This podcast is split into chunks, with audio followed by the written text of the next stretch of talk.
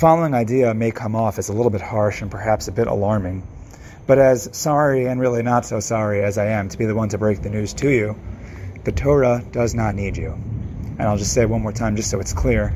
The Torah does not need you. And this idea is supported by several sources in our parsha this week, Parshas Terumah, and in also one source for Chodesh Adar, which I'll share with you to think about. But in the Mishkan, Hashem commanded that the B'nai Israel build an aron HaKodesh. And similarly to some of the other kelim in the Mishkan, the aron was made with rings so that poles can be inserted inside.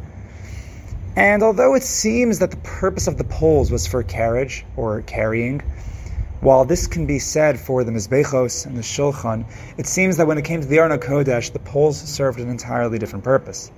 After all, it was only in regards to the aron HaKodesh that there was a prohibition to remove the poles. The poles of all the other kelim could be removed, not so for the aron.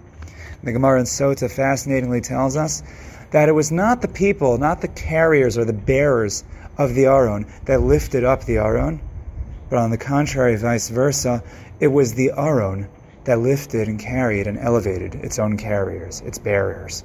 What this tells us is that the aron did not need its carriers, but the carriers needed the aron.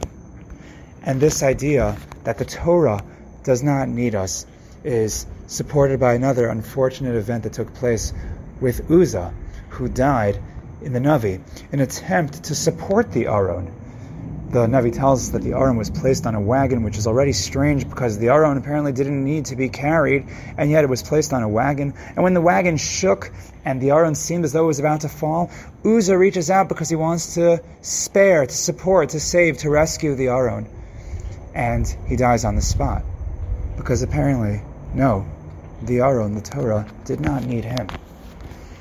Now let's look at just the construction of the Mishkan. What did the Mishkan come from? You'll notice that in the beginning of Parshas Terumah, Hashem doesn't immediately disclose what the purpose of the Terumah is, the donation. What are they collecting for? Hashem just says, take from me a Terumah. And then only later does he explain, you'll make for me a mikdash. Why? And what, in fact, is the donation made from? Hashem says it plainly. Kol Ish Asher Yidvenu Libo. Each person whose heart motivates him. If you want it, if you want to get Hashem's presence in, if you want to be able to have Hashem among you, your heart has to motivate you, if you want to be a part of it.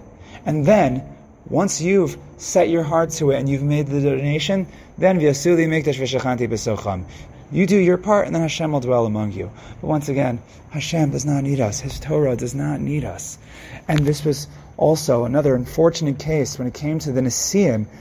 Chazal tell us, and you find this in Rashi in Parshas Vayakhel, that the Nesiim, they're spelt deficiently with a missing letter Yud, because they thought, and with good reason, with good intention, that they'll hold back from donating, give the opportunity to the rest of the B'nai Israel.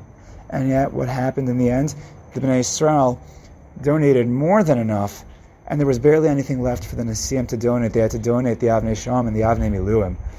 But what was the point? The point was that even though perhaps it was well-intended that the B'nai Israel should be able to donate, however, the Nesiim, because they stayed back and waited, they didn't get their chelik, their ability to donate, because they thought maybe they would be the supporters. If they saw this job as a job that needed supporting, that's what they were there for. But that wasn't what their role was.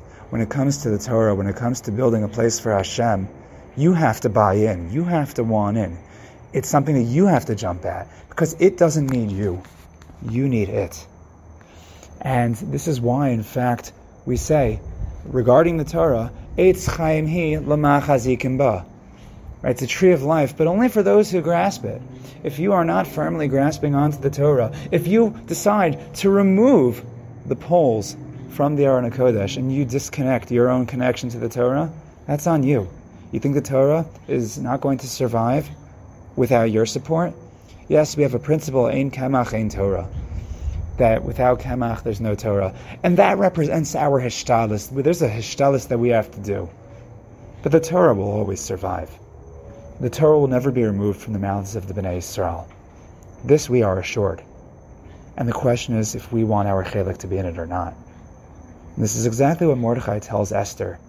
So surprisingly, so astonishingly, yes, as once again alarming as it is, at the most important moments of Megillas Esther, when Mordechai is telling Esther that she absolutely has to, she must go into Achashverosh, even unsummoned, he convinces her not by saying how desperate the moment was for Klal Yisrael, for the sake of carrying on the legacy of the entire Torah.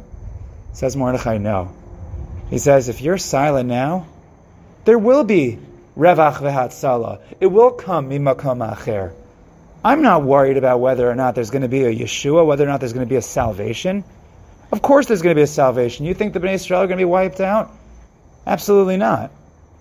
Says Mordechai to Esther, if you don't act at this moment where you have the opportunity to support Klal Yisrael, so to speak, where you have the opportunity to do your Hishtalis for the sake of the nation of Hashem, the nation that fulfills Hashem's Torah, if you don't act now, then you will be losing out. If you don't buy in, and you choose to sell out, that's completely on you. Your legacy, says Mordechai to Esther, will be lost, and the legacy of your entire father's household. Comes down to that. The Torah is ours for the taking.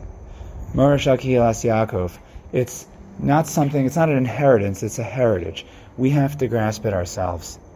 But once again, Eitz Chaim hi Lamachazikim Ba. If in fact we are firmly grasping, if Kol Ish Asher Yidvenu Libo, if our hearts are so motivated, if we want, and if we know that we truly need the Torah, and we make the Torah our prerogative, then we will be supported by it. The Torah supports its carriers. No, the Torah does not need us, but in fact, for ourselves, the Torah is something that we need. We need the Torah.